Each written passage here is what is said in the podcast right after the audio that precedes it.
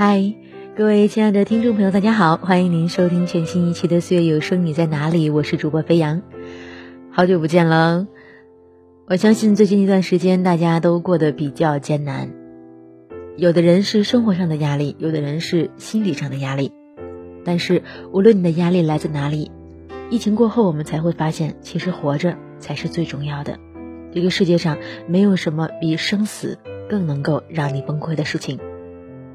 希望今后的日子天天向好，也希望每一个正在收听节目的你平安、健康、快乐。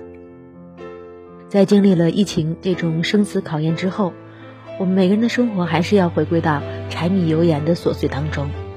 这其中就包括女孩子要嫁给一个什么样的人。我相信啊，大部分的女孩子都想嫁一个有钱人。当然了，这个选择并不带有贬义，嫁给有钱人不代表没有原则。嫁人，嫁一个有一定经济基础和经济实力的人，永远都没有毛病。但是今天的话题是想告诉那些一味只想嫁给大富豪的女孩子们的：有钱人不是那么好嫁的。你要拿什么来配对方的财富呢？丽丽怀胎十月，经历了撕裂的疼痛，好不容易生下孩子，住着最好的单人病房，请了金牌月嫂和小厨房。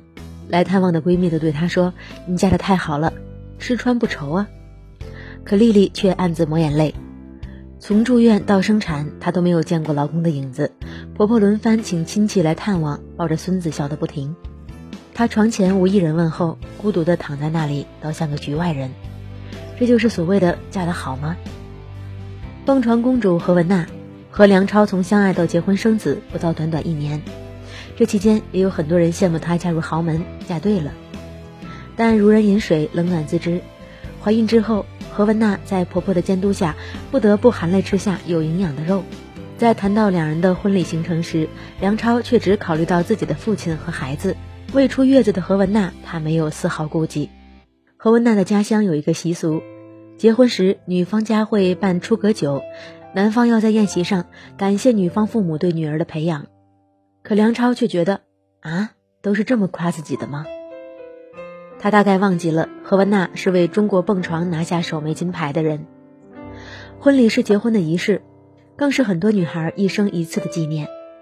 梁超却在讨论婚礼细节时，为了所谓的面子，全程否定何文娜的想法，甚至还举例发生概率极小的事情作为拒绝的理由，说到底不过是怕麻烦。正如《昼颜》中有一个让人寒心的片段，结婚就是用失去的热情来换取安稳。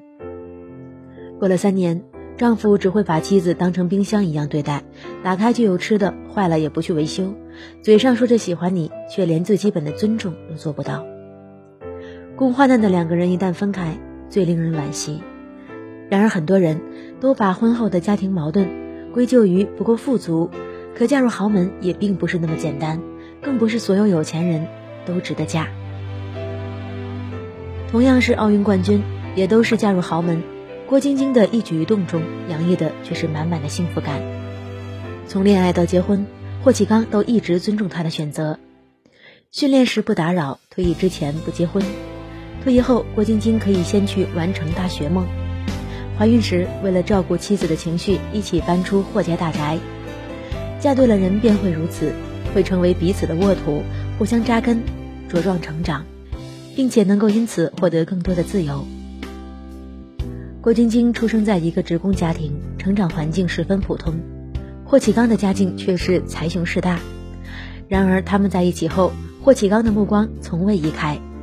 郭晶晶比赛，他会一直拿着相机捕捉妻子的精彩瞬间；婚礼上与别人合影，他还会撒娇的让妻子挎着自己，以此宣示主权。爱很简单，三分喜欢，七分珍惜。他若爱你，你的脆弱就在他的眼里。真正爱的人始终会看见你，无论在一起多久，都会把你像小女孩一样宠。黄磊结婚后很少让孙俪下厨，哪怕是自己要出去工作几天，到了饭点儿都会有住在旁边的朋友来给孙俪送饭。他一直说：“我母亲、我女儿都是我的亲人。”我的妻子永远是我的爱人，我跟我妻子依然是情侣，一生都应该是情侣才对。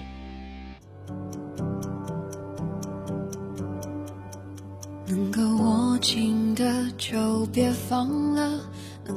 大多数人谈恋爱时是彼此的喜怒哀乐，结婚之后就只为柴米油盐争论，觉得婚都结了，什么惊喜仪式便都是累赘，甚至能谈得起来的话题只有孩子和父母。可一旦爱情中只剩下了自私性、目的性，那么爱情马上会显示它的时效性，相反则会一直维持恋爱的新鲜感。婚后不想吃苦，一定要嫁个有钱人。让你不吃苦的，从来不是有钱的婚姻，而是那个用心爱你的人。不是每一个豪门都是通往幸福的大门。如果可以，我希望收听本期节目的你，都不要做嫁对了是什么体验的提问者，而是做回答这个问题的人。我是飞扬，感谢您收听本期节目，我们下期节目再会。